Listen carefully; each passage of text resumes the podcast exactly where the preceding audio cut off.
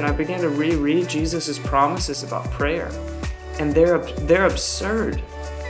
I mean, Jesus says over and over, whatever you ask in my name, this I will do. Some version of that, like 12 times. The power that he's promising in prayer. It's wild.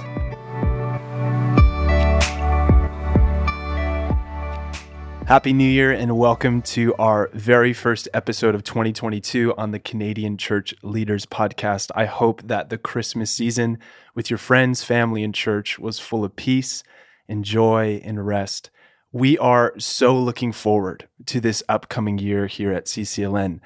In December, our team took the time to pause and reflect on the year that's behind us now, and there was just so much to celebrate and thank God for from all sorts of pockets across Canada. We reflected on really story after story of God raising up leaders, connecting pastors and churches with one another, pastors growing in common conviction and love for God, really Jesus building his church as he said he would. And it's filled us with gratitude looking back and real grounded hope looking forward. One quick story that comes to mind as we reflected this one's really cool. Last month, we shared a story on our channels about the 403 Network in Calgary, a youth network bringing pastors and churches together uh, to do really great work across their city. Currently, over 40 churches are a part of this network, working to see God's kingdom come together where they are. Some of you might know of networks like this in your area. There's the 604 network in Vancouver, 780 network in Edmonton, and the 204 network in Winnipeg. Now, this is what's extra cool. After we shared the story, multiple pastors ended up reaching out and getting connected to those leading these networks with the goal of launching similar ones in their regions. Like literally, pastors inspired by the unity in other places deciding to connect with other churches for the common good of the cities and regions they love. It was so special to see and to hear about this happening. So here's the call to you. We want to hear more stories about what God is doing in your community. At CCLN, we are committed to telling the story of the kingdom and church in Canada, which is only made possible by you on the ground, relaying to us what God is doing in your church and in your community. There is so much good work going on. And if you have something to share, please reach out over Instagram or email us at contact at ccln.ca. Okay, this week we are kicking off the new year with an amazing conversation with Tyler Staton. Tyler's the lead pastor of Bridgetown Church in Portland, Oregon, where he joined the team as John Mark Comer stepped back. And previously, he served as co founder and the lead pastor of Oaks Church in Brooklyn. Tyler's also the author of Searching for Enough and is currently working on a second book, this one on the topic of prayer, which Jason and Tyler touch on in this conversation. In the interview, the two of them discuss the revivalist hunger that grew in their middle school years. They talk about Tyler ridding himself of the idols of his city through an adapted version of the Nazarite vow. That was absolutely fascinating. And they talked also about prayer as a priority. It was inspiring and helpful to hear from Tyler. We hope you enjoy our conversation with him. Well, Tyler, I'm really, really thankful for your time today. Talk to me, man. How is life from New York going to Portland? It's great. Uh, it's incredibly different in some ways and super familiar in others. Um, we, you know, I, I think any city feels tiny if you move from New York City, uh, unless mm. you're hmm. going to London or some, you know, some other global hub. There's significantly more people in New York City than there are in the, the state of Oregon here in the U.S. So it's um, it definitely I, I think I was fearful that it would it would feel like I was moving to a small town or something. And what I've mm. discovered is that uh, a lot of my life is actually the same. Like I mm. still cycle uh, to and from work every day. I still walk to get a cup of coffee every once in a while. I still uh, get to eat good food and get to live in a place with culture. And I still have there's still people doing crazy things on the sidewalk mm. everywhere. So I know it sounds weird, but uh, like the weird grit of a city makes me feel at home. I think it's from living mm. in hmm. New York for 12 years, you know, the whole of my adult life post university. Um, and so now, you know, I, I remember vividly the first, I moved to Portland, the first night that I was here. I was walking, taking a walk in the park across the street from my home, and there was people with headphones on doing a silent dance party. And I was just like, yeah, baby, I'm home. Here we You're are. home. Oh, Yep. that's so good. Um, I don't know the origin of your ministry story. I'd love to hear. Like you said, 12, year, 12 years ago, you moved to New York. How did you Mhm. find yourself in New York and in ministry? Uh, I I had an incredibly formative experience when I was 13. Um, I, I think it is my true salvation experience, or I'm not really sure. It's probably you know I think in the the Pauline work out your salvation. I think it was like a second conversion experience. Uh, I prayed to receive Christ when I was eight years old with my mom, and I actually really meant it. I was really dealing with the Hmm. fact of uh, that what I intended uh, for good sometimes hurt people, and I was genuinely troubled by that. Um, and my mom was like, "Oh, there's a name for that that disease. Uh, it's called sin." And and I prayed and had a real experience. Got baptized by my uncle at our church. Um, and then uh, when I was 13, my youth pastor issued a challenge to me. He said, What do you think God would do in the lives of your friends if you prayer walked a circle around your middle school? Which I don't know what you Hmm. what that's called in Canada, but I was 13. So if you prayer walked Yeah. a circle around your, your public school every day uh, this summer. And I just thought, well, some I was intending to avoid school throughout summer break, but my older brother had just turned 16. So he was down to drive anywhere for any reason. You know, just got a car and a license for the first time. So that summer, I was really intrigued by that. And that summer, I, I went to my middle school every single day with my school directory in hand because this was in the time in history when they gave you everyone's phone number and address which looking back was just bizarre but so and and i prayer walked a circle around my school and i talked to jesus and i asked him to come and meet my friends because i didn't have any friends that believed the wild stuff that i believed. And uh, i believe that i met jesus that summer and i fell in love with him prayer walking by myself around a public middle school. So fast forward a little bit my family moves uh, states. I went to high school in tampa florida and um, nearing the end of high school i really wanted to go into vocational ministry but i thought i would be on like living in a village among an unreached people group in some very remote part of the world maybe digging wells somewhere or potentially in an office building working for a nonprofit doing social good. I never imagined I would stand in front of people and preach sermons. Um, Hmm. and made I, I don't know why I never imagined that. I guess it never intrigued me that much or got my attention or maybe the people that I admired were often you know the annual missions conference when someone would come in with crazy stories from the bush and I would just think I want a life like Yeah. that.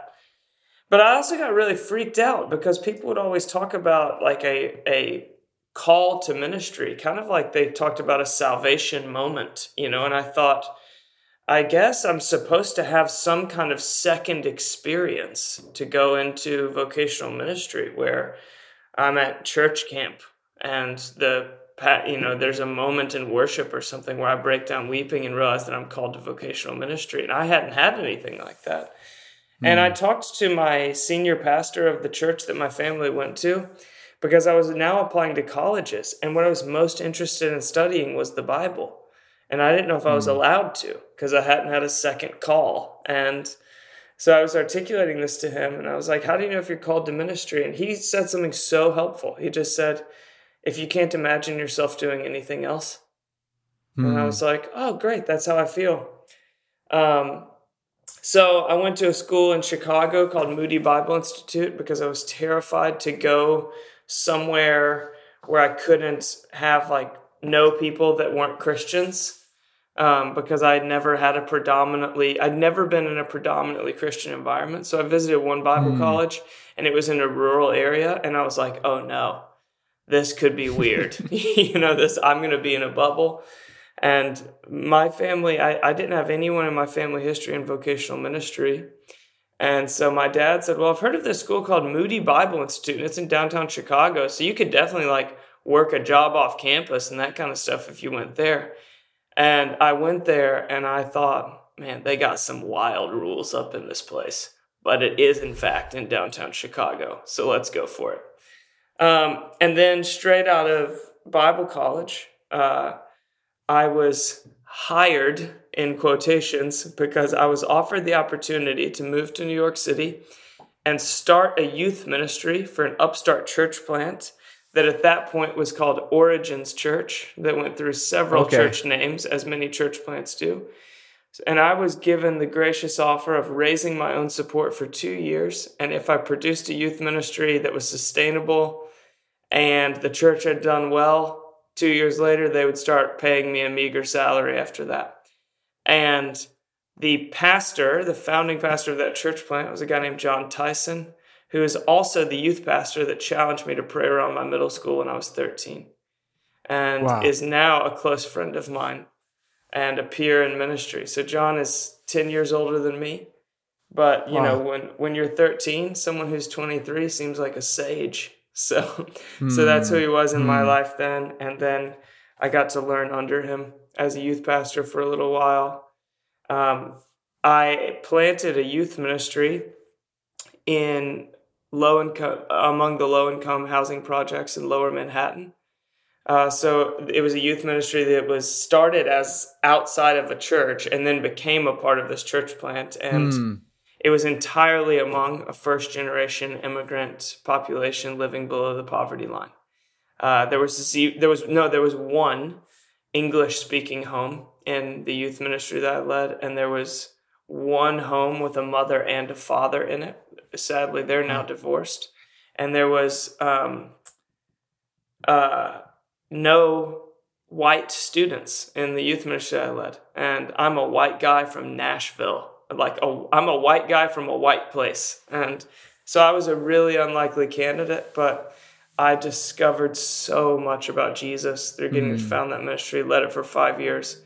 And then I moved to uh, right across the river to Brooklyn and planted a church uh, and mm. pastored that church for seven years. It's now called Oaks Church Brooklyn and got to hand that off to a successor to bounce over here to Bridgetown and and begin leading wow. here. So that's the that's the lightning round version of how I ended up here on this journey with Jesus.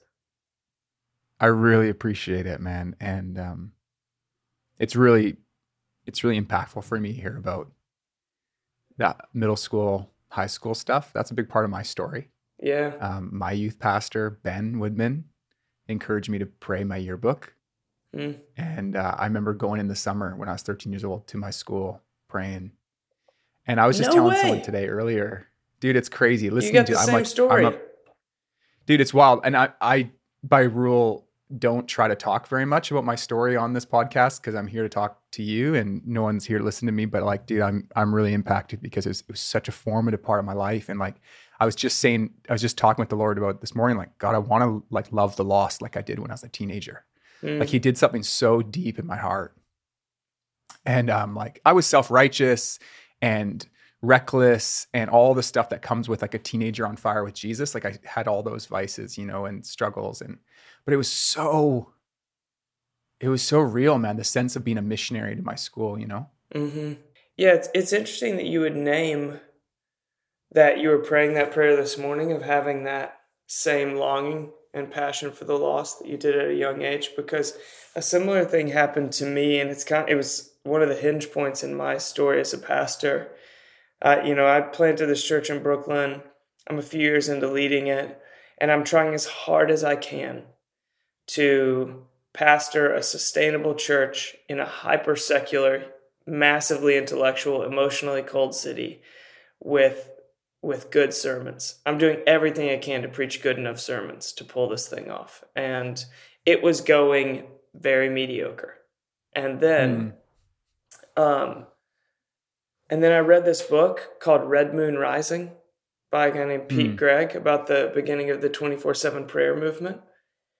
And I was stopped in my tracks to discover that 24/7 and two other global, really well known prayer movements all started on the same day.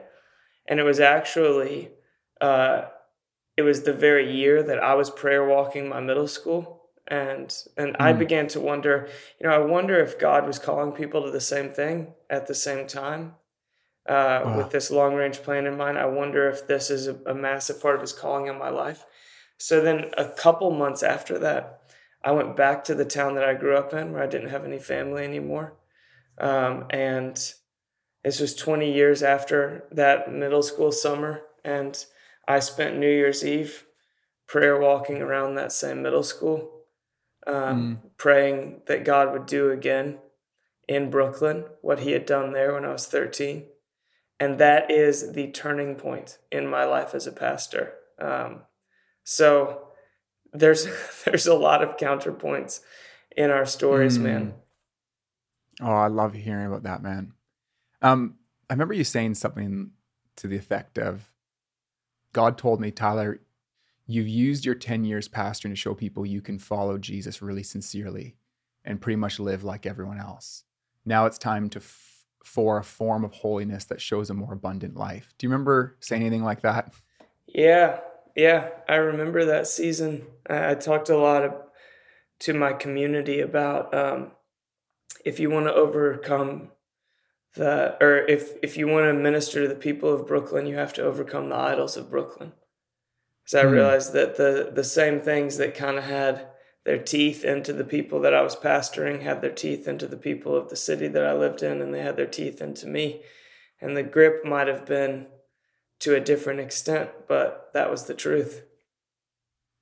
And what was the response then? It was like a season of like, because I'm interested in this idea um, of of like living a set apart life on behalf of the people you lead. And I've heard you kind of speak to this. And I'd love just to kind of push into it a little bit more. Like, what did that look like for you? You talk about the teeth in, like to to like uncouple or to go in an opposite spirit to those things. Talk to me a bit more about that.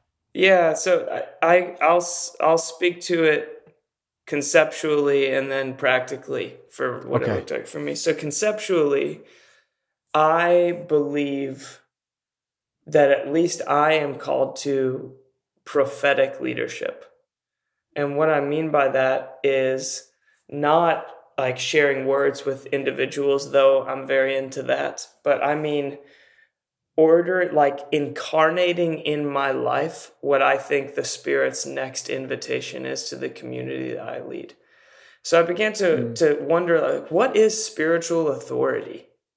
You know, like what does it what does it mean to have spiritual authority? Not just to maybe uh, preach winsome sermons that are able to articulate ancient ideas in a way that actually can speak to the soul of the modern person.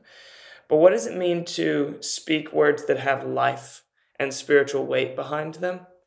And what does it mean to be a threat to the darkness of the place that i live in? How do i become mm. dangerous for the kingdom of god basically and mm-hmm. um, and and I think it is about learning to rid oneself of the idols of a local place.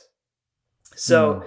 I am essentially always trying to listen to God and consecrate my life on behalf of the people that I minister to. Or another way to think about it is intercessory fasting.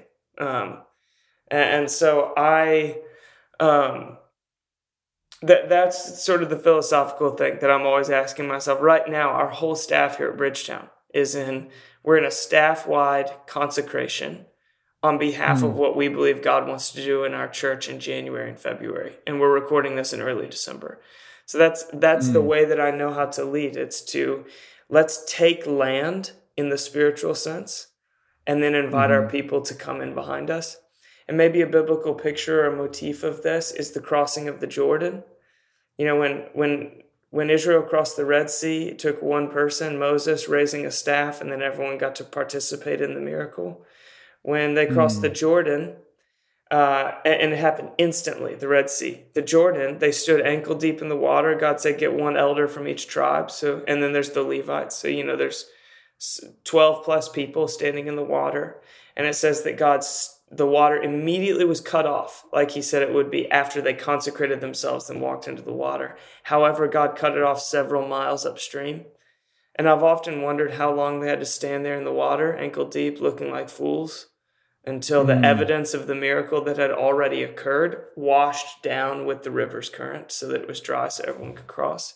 Does that make sense what I'm describing? Mm-hmm. And so and so as a as someone who leads a staff team, I'm just always thinking like what's the next place God's inviting us to cross because there's land he wants us to take for his kingdom. He's jealously longing mm. for his creation.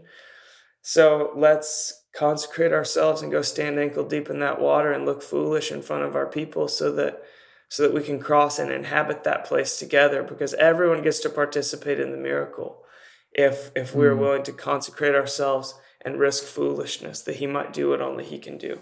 So that's the conceptual idea. Practically, what did it mean for me? It started as an individual thing. I, I felt particularly called into the Nazarite vow, which hmm. is a way of fasting or consecrating that's detailed in Numbers chapter 6. Samson was a Nazarite in the Bible. Many people believe the prophet Samuel was a Nazarite.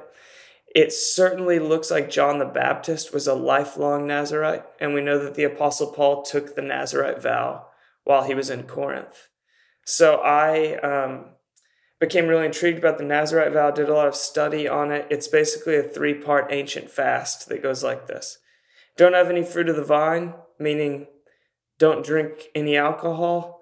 And that also kind of took out sweets uh, in that time in history because everything got made from grapes or raisins. Um, and then, secondly, it's don't cut your hair. So Nazarite didn't cut their hair, hence the long hair of Samson and the wild appearance of John the Baptist.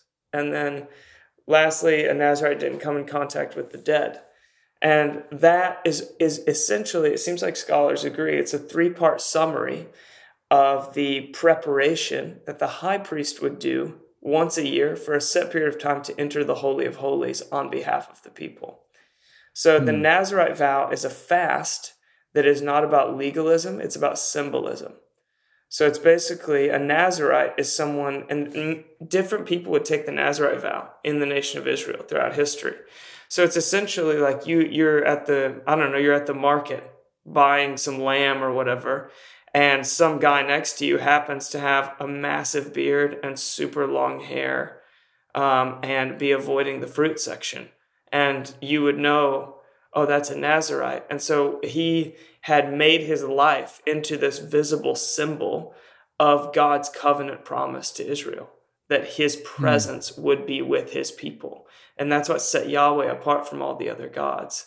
And so there was this this symbolic nature to to the Nazarites of I will make my life a living prophecy. So everywhere I hmm. go, everyone will be reminded of God's promises, not to me, but to us. That was the Nazarite hmm. vow. And so I felt personally, this wasn't an idea I had. I felt personally called into it through multiple prophetic words. There were those kind of prophetic words where you're not like, oh, that's interesting. I want, but it's like I'm doubled over wailing kind of on the receiving end of these words. And so I, as I began to study the Nazarite vow, I realized that um, I don't, I'm not like a grape lover um, and I'm not touching the dead very often as it is, you know. And so Yeah. I yeah. took I took the concepts these things represented and I updated them at, against the context that I lived in. And so I decided I took a vow not to drink alcohol, and the reason for that is because of what alcohol meant to me and what it meant to the place that I lived in. So I, I lived in a city you know, New York is extremely uh, like laissez-faire and European. It's probably a lot like Paris, maybe London, and so I never went anywhere that alcohol wasn't offered. And I had a Mm. always um, a calculated relationship with alcohol because there's uh, some ancestry of alcoholism in my family that I just wanted to avoid. Um, and that being said, I think I also had a casual relationship to alcohol, which was very common, not super abused or anything, but just very common. And what I noticed over time is that number one, I thought that alcohol was used as a coping mechanism by people in my city and hmm. people in my church. And I didn't mean individuals, I just meant collectively, corporately. And it was used by me as a coping mechanism because alcohol represented rest. So I'd, I'd get hmm. home on a Friday night from a long week and make myself an old fashioned because I love whiskey, you know, or something like that. And and that was how I was accessing rest. And I began, you know, rest is a promised byproduct of the Spirit of God in our lives. And so I began to wonder do I even know how to rest in the Spirit? Mm. Or am I trading something that God wants to give me through His Spirit for something I can access in a cheaper way? And for me, it looks like this whiskey glass. Even though I'm not abusing the substance, does it, it does it hold? Uh, is it shielding me from something deeper that God wants to give me? Mm. Um, and secondly, um, I I didn't cut my hair. I stopped cutting my hair, but I also just decided that I wasn't going to buy any clothing or anything for myself uh, when I was alone. So I didn't buy any food for myself, didn't buy a cup of coffee for myself, anything like that, because the truth was that I had more than I could ever need. You know, like John the Baptist says, here's how you prepare for the coming of the Messiah. Anyone's got two cloaks, give one away. And so I, mm. I just realized, you know, I don't buy clothing for survival. I buy clothing for fashion. And and so I want to uh, rid myself of those appetites. And that also got into the uh, touching, a, you know, anything, don't come in contact with the dead. That wasn't a problem for me. Um, however, I did, uh, I, I made a list of things that I thought this is a neutral thing that only brings spiritual death to me. You know, there's a way to take mm. neutral things in the world and connect the gift to the giver, and then actually brings life. Like I was using alcohol as an example. You can pour yourself a glass of wine and connect the gift to the giver, and then the drinking of a glass of wine on Sabbath becomes a spiritual discipline. So there's nothing positive or negative about alcohol. It's just how you relate to it. And there was a few things in my life that I just thought this only brings spiritual death. This only this is only distracting me. So like shopping was one of those things. If i if i decide i want a new jacket then i get preoccupied with wanting a jacket that makes me look cool and makes other people think the things about me that i want to think of them to think about me when i walk into a particular room and the truth is is that it's just it's just numbing my spiritual appetite like a craving for mm. a deeper and more substantive life so I'm going to take this vow and just give that up. And then I did that. Uh, I just decided to enter into that. And I thought, God, I don't know if this is for a period of time. I don't know if it's forever, if I'm going to be a Nazarite for the rest of my life or what. But I, I just decided to start living by this vow and I did it secretly. I didn't tell anyone about it except my wife. Um, for a long, long time. And then I got a prophetic word from one of our elders about 320 days, a few months into this. And I thought, oh, that's God speaking to me about the length of the Nazarite vow. It's 320 days. And it was such a gift that he didn't tell me how long right away because I would have, I'm, I'm really good at accomplishing goals. So I would have right. accomplished it. You know, I would have finished it. But instead, I lived that, got to live that season to the full. And you know, the most beautiful thing happened as I was living that. I began to see the fruit that was coming in my life through it begin to perk up in our community. And a longing mm. for the appetites I was coming awake to become awake in the community I was leading. So that's where that whole idea comes from, where that whole season comes from. And I'm sorry if that was long winded. I was trying to sum it up. No, I I I appreciate it so much. I'm thinking a lot these days about our generation of pastors um, in their 30s, late 20s, early 40s, anyone though, listening. And there was a real reaction against like hyper religiosity or like control and, you know, like teaching about drinking that's like no one can drink. It's like, well, obviously you're reading scripture, like, oh, this is hard to reconcile. And then it's like it became about the rules. And and I think there's been a big reaction off that you know and and then there's the the side of it that's connected with mission like how do we relate to culture? And and I, and I see all that and I see how much that's formed our generation of pastors.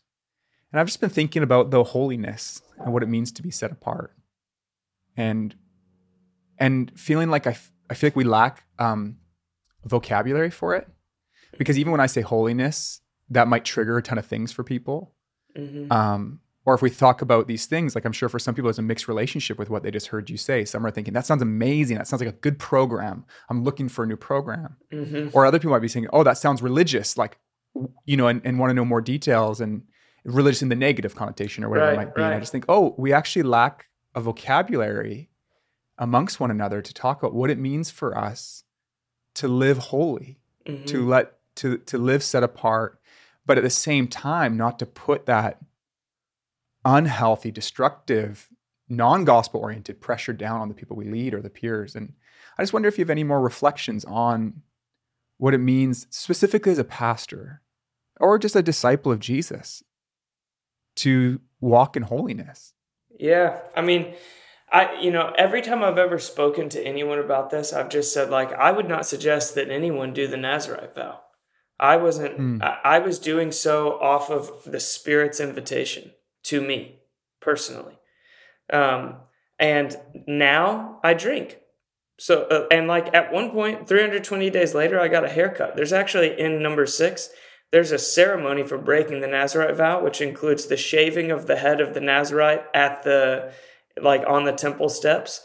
So we had our all of our elders and staff come to my home, and one of our elders shaved my head, and they prayed over me, and then we toasted bourbon, and it was lovely. It was so it was such a beautiful celebration in the life of our church, and I looked horrific with a shaved head. and It was really funny for a long time, but I I think you know I would say the language I connect with is that of consecration, because to consecrate yourself means uh, to set aside for sacred use.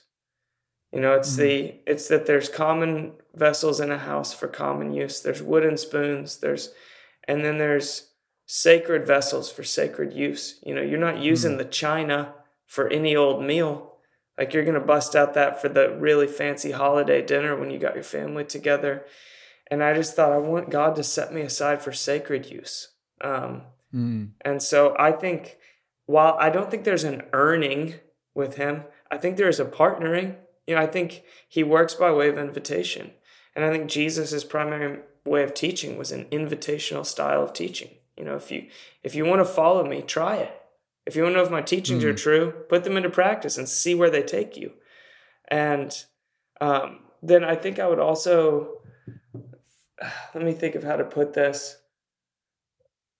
I I would also say that the the primary pastoral work is your inner life.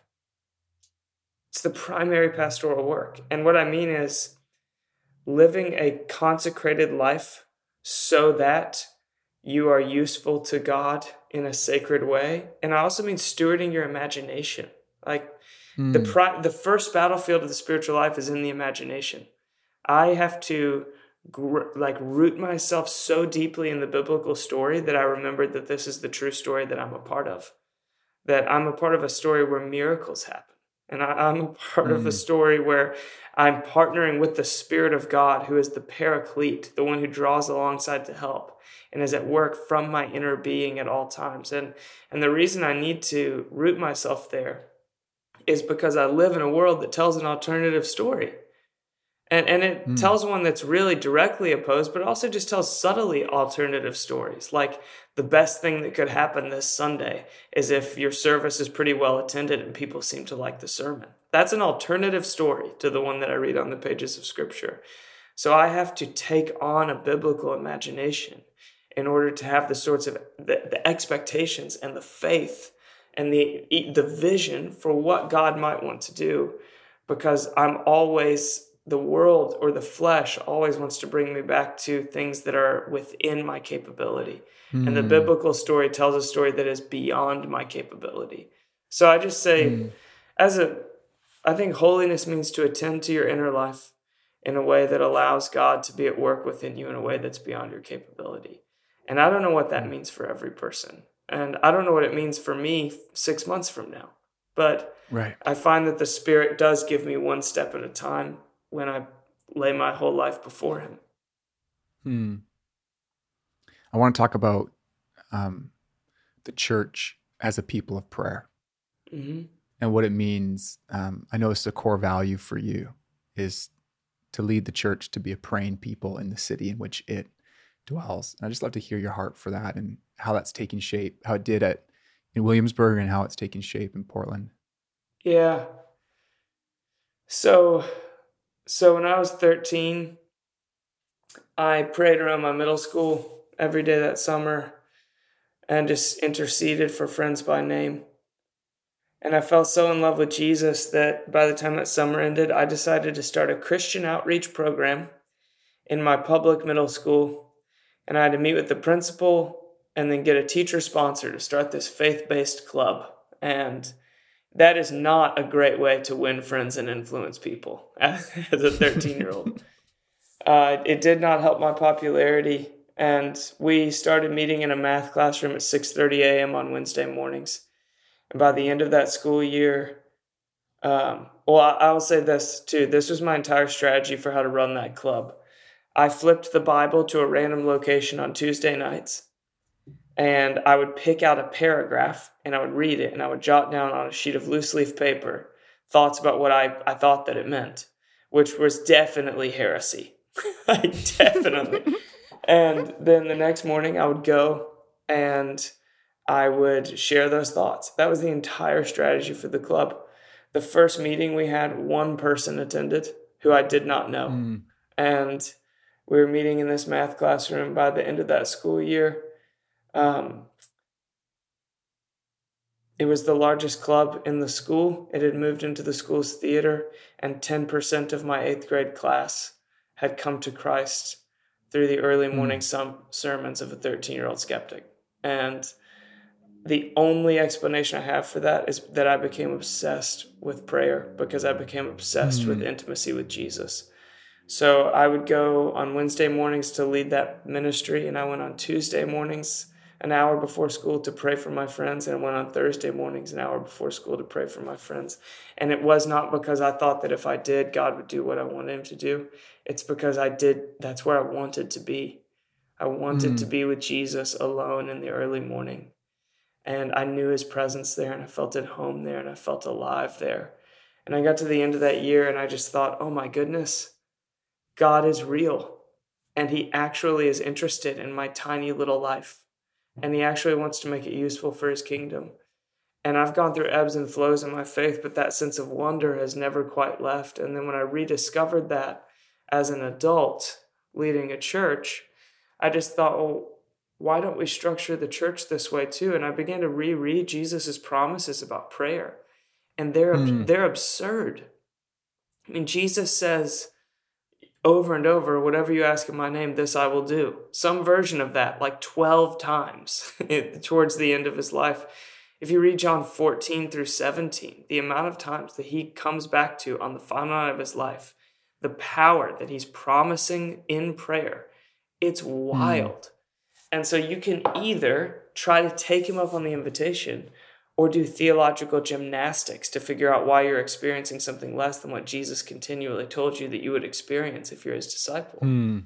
And so I just thought, well, why don't we try to take him up on the invitation? And why don't I take risks with my church that allows God to be God to people and me to be me to people? And so the, the expression that that took on in our church, our particular context was through a prayer room and a daily prayer rhythm. And we can talk more about the practicalities if you'd like. But essentially, the mantra that we began to believe and experience as a church is that fruitfulness is the collateral damage of intimacy. So mm. the, the invitation is intimacy with Jesus, and fruitfulness comes out of that intimacy. So, you know, I think mm. we often get it backwards. We go for fruitfulness and then we substitute a byproduct of the relationship with Jesus for the relationship itself. And then we miss out on both.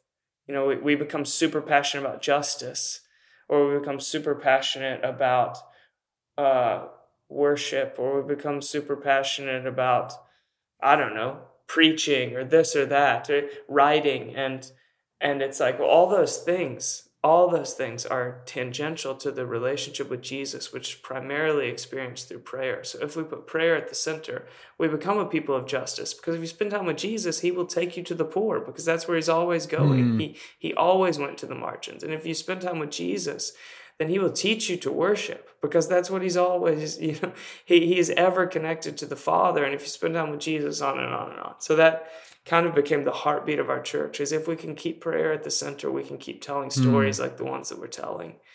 Um, we can keep taking risks like the ones that we're taking.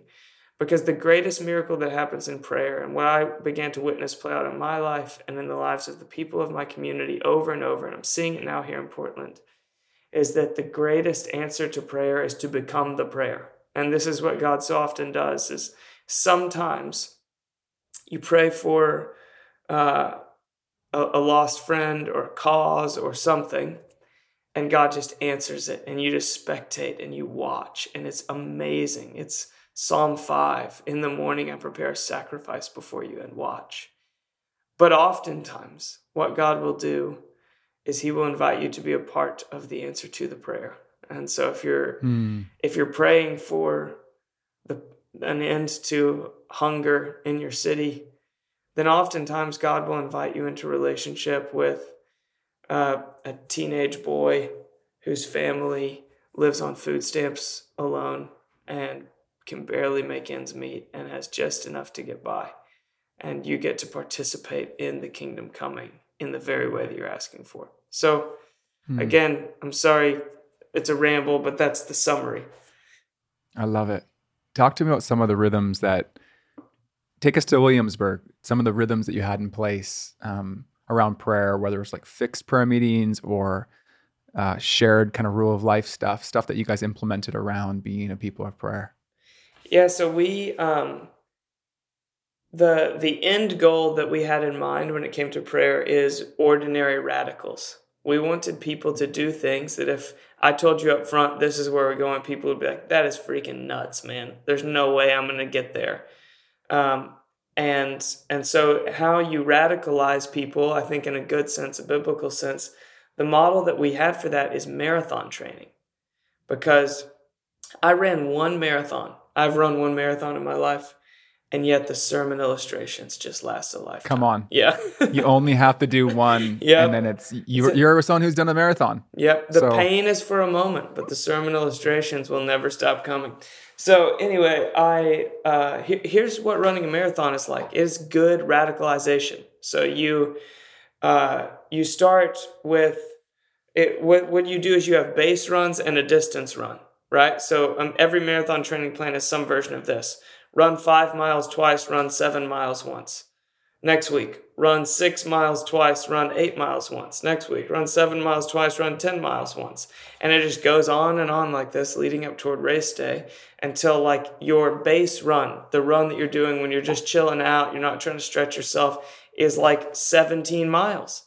And you're going, you know, three months ago, this was four times longer than I've ever run in my life. And now I'm using it as a cool down. And what's happened is you've just inched a little bit more radical with every day over time. And so we had kind of the same plan for our church. So we created a base run and then distance runs. And our base run was what we called a daily mm. prayer rhythm. And it was to reclaim the ancient practice of morning, midday, and evening prayers, which we know historically was practiced by both Jesus and the early church. The best resource on that is the book Praying with the Church by Scot McKnight, I believe, um, where he lays out the history of how we know that the early church was living by this three times a day daily prayer rhythm. And then, so we created a daily prayer rhythm, and it had uh, in the morning we would pray the Lord's Prayer, and at midday we would pray either the Shema or the Psalms, depending on the season. And then in the evening, we prayed gratitude, which was sort of a, a light version of the examen. And we created an app that we gave, sent out to our congregation. It was super, you know, it was not, we had volunteers from our church that put it together in their spare time. So it wasn't amazing, but it worked. And so mm. what would happen is at 1 p.m., I would stop my workday and step away from my desk and take five minutes to pray the Shema. And I knew that someone was doing the same in a marketing agency uh, several miles away, and someone was doing the exact same thing at you know uh, a video shoot where there's like someone's shooting a music video somewhere doing the same thing. someone's doing the same thing at at a finance company downtown, all that kind of stuff. And that was a really powerful formative thing that our church just got in the rhythm of. And we began to anchor our day by commun- communion with Jesus. Because everyone anchors their day by something, and it's shaping you, whatever it is. Hmm. Whether it's meal times or alerts on your phone or your email inbox, or everyone marks the passage of time somehow. And we wanted to mark the passage of time by returning to intimacy with Jesus. And then we would take certain portions of the year and we it was always honestly it was always in february and march which in new york is the the worst time of year it's when you have the least options for doing fun things and you're the most desperate for god because the world is dark and cold and you're wondering if spring will ever come and we started having a, hosting prayer rooms. Originally it was in our church and we've got a storefront space in our city at one point and people could sign up for hours and we would pray. Uh, we would just pass the baton throughout hours and we mm. created guides for how to spend an hour in prayer with jesus for people in our church. And not only did we see prayers answered that was amazing but here was here was a secret that i i suspected as a pastor and discovered to be true is that i would guess that probably 80 to 85% of people that were in my congregation at the time had never actually spent an hour in uninterrupted prayer with jesus mm. and i was like man how can that be? how can we close that gap? And so we created a space where people would go to and they took off their shoes outside the room because it was holy ground and we filled it with prayer for a month.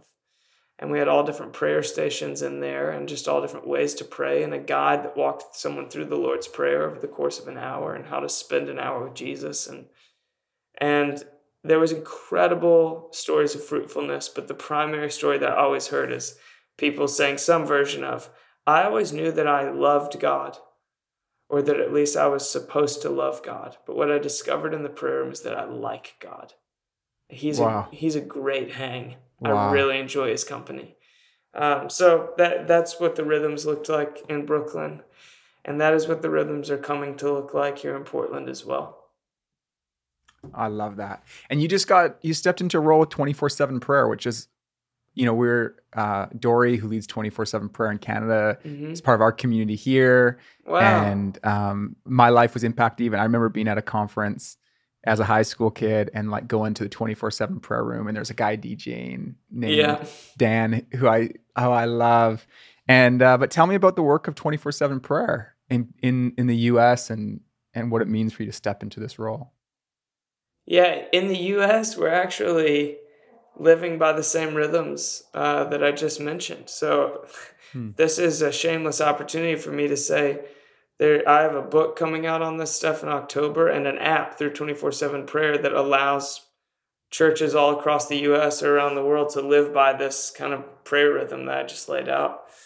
And it looks like the incredible privilege of getting to lead not only a local church, but to see this local church, Bridgetown, here in Portland, actually become that kind of prophetic life that I was talking about before and begin to take ground on behalf of the church in the U.S. and invite people to come and inhabit the land behind us.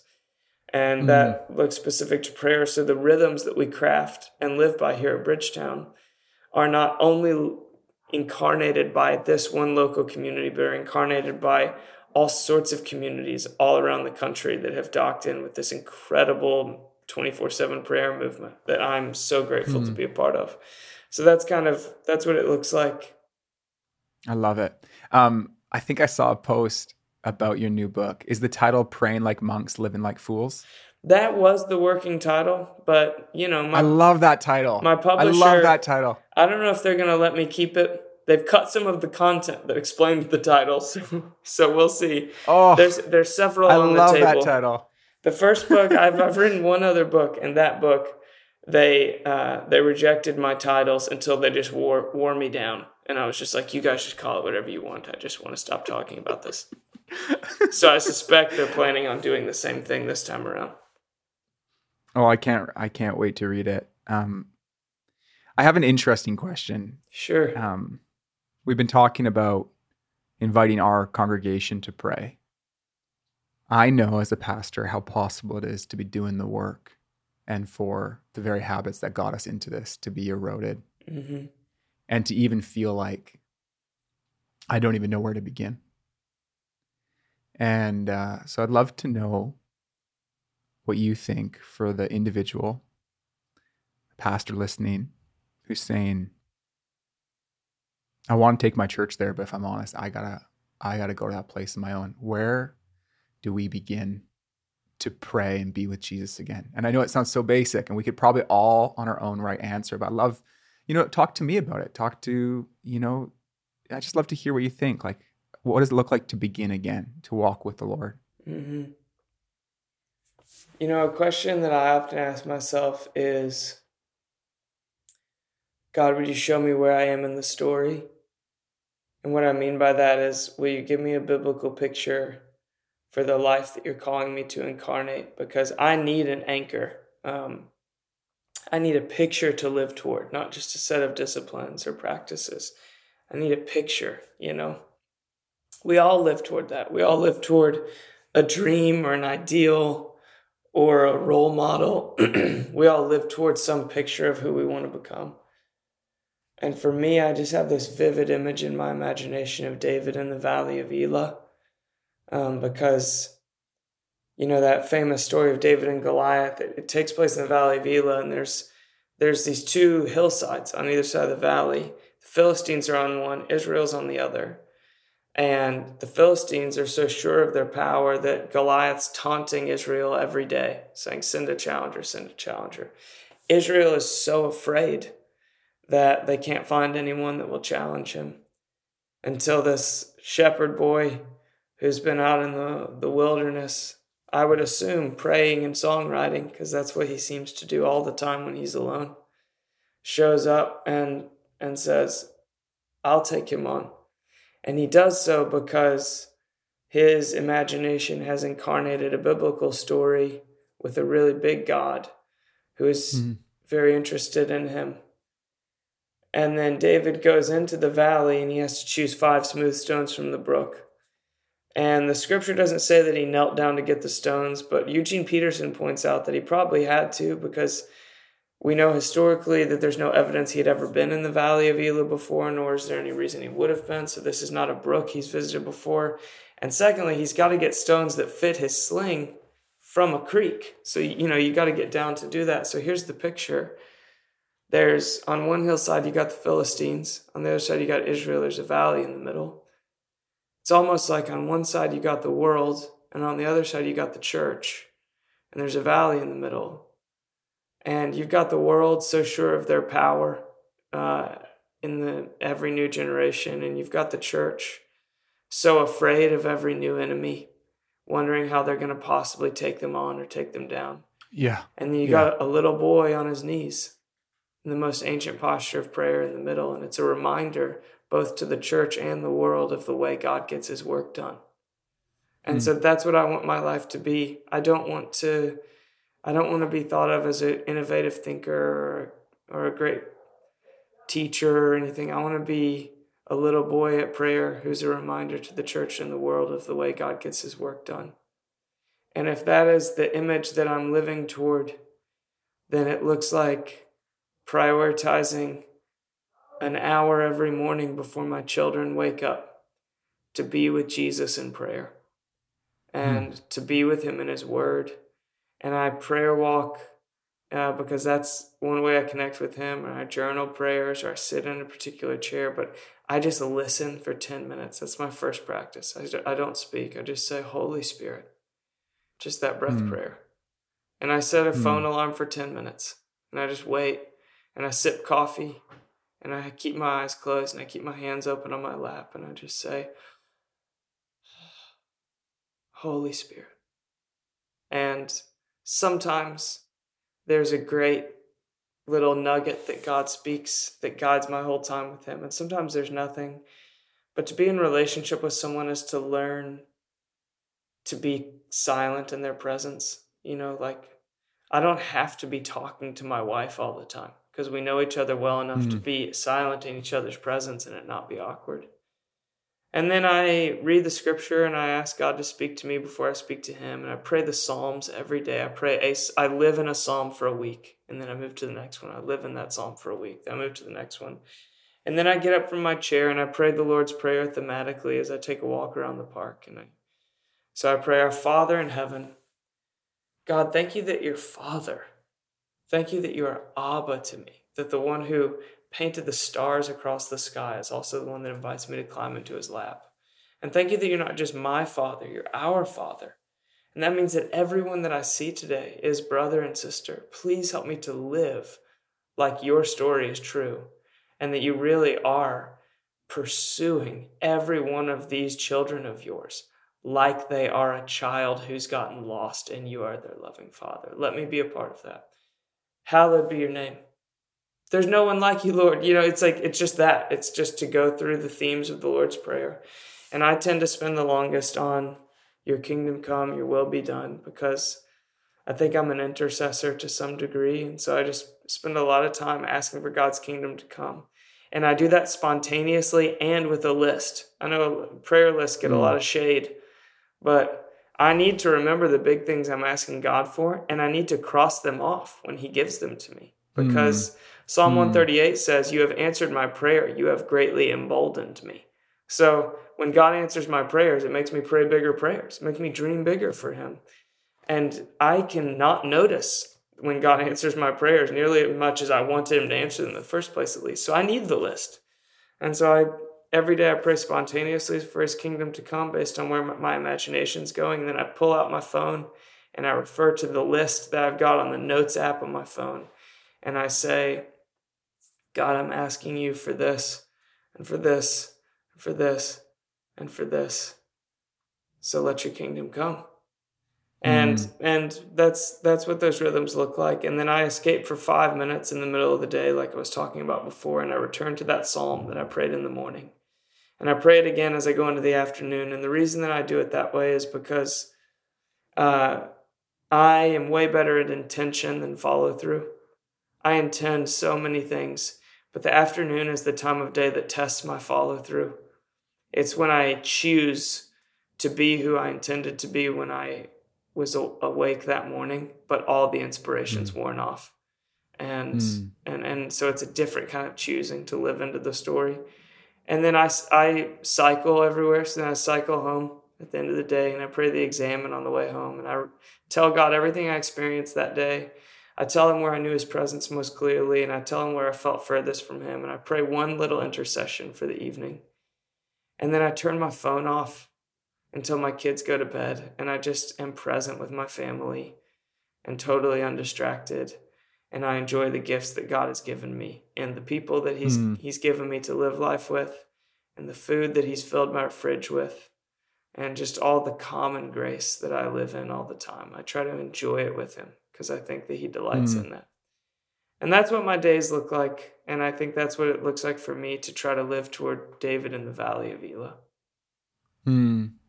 I really appreciate you taking the time to walk us through it and can't wait to read the new book. And thanks for, all, like, as you describe, you know, consecrating yourself, taking on a place that people can follow. And uh, really inspired by you and grateful for your friendship and for the work you're doing, man.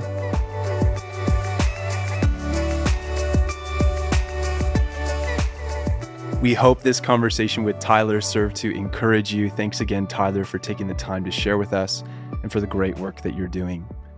On the back of a conversation like that, I, uh, I feel the need to pray for any pastors listening who feel like maybe you've lost some of the hunger for God that you had in your youth. In the same vein of what Tyler and Jason were talking about in their middle school years, I want to pray that God would deposit fresh desperation for him to move um, a fresh energy to, to pray more and faith that He will do something in your midst. Um, I don't know exactly what this looks like or feels like in podcast form, but feel free wherever you are, whether you're listening in the car or you're on a walk or you have this in the background while you're doing some work. Uh, if you want to receive that kind of faith and that kind of desperation, uh, I'd love for you to agree in prayer with me. Father, we, we long for you to move in our country. We long for your kingdom to come, for your will to be done, for our nation, um, from east to west, God, and north to south, for it to look more and more like the kingdom of heaven. God, we want to see your church push back more darkness. We want to see more people to be brought to life in you.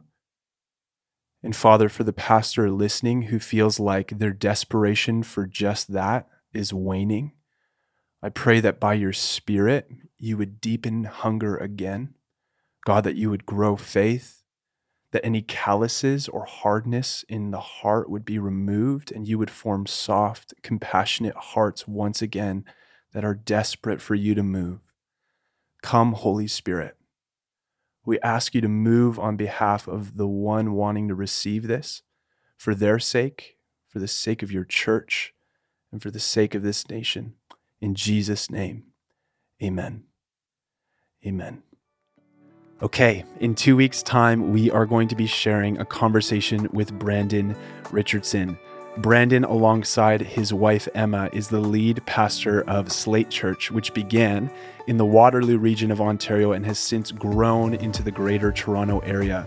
The Lord is doing incredibly special things in their community, and Brandon is a humble and godly leader. So we're so excited to share that conversation with you.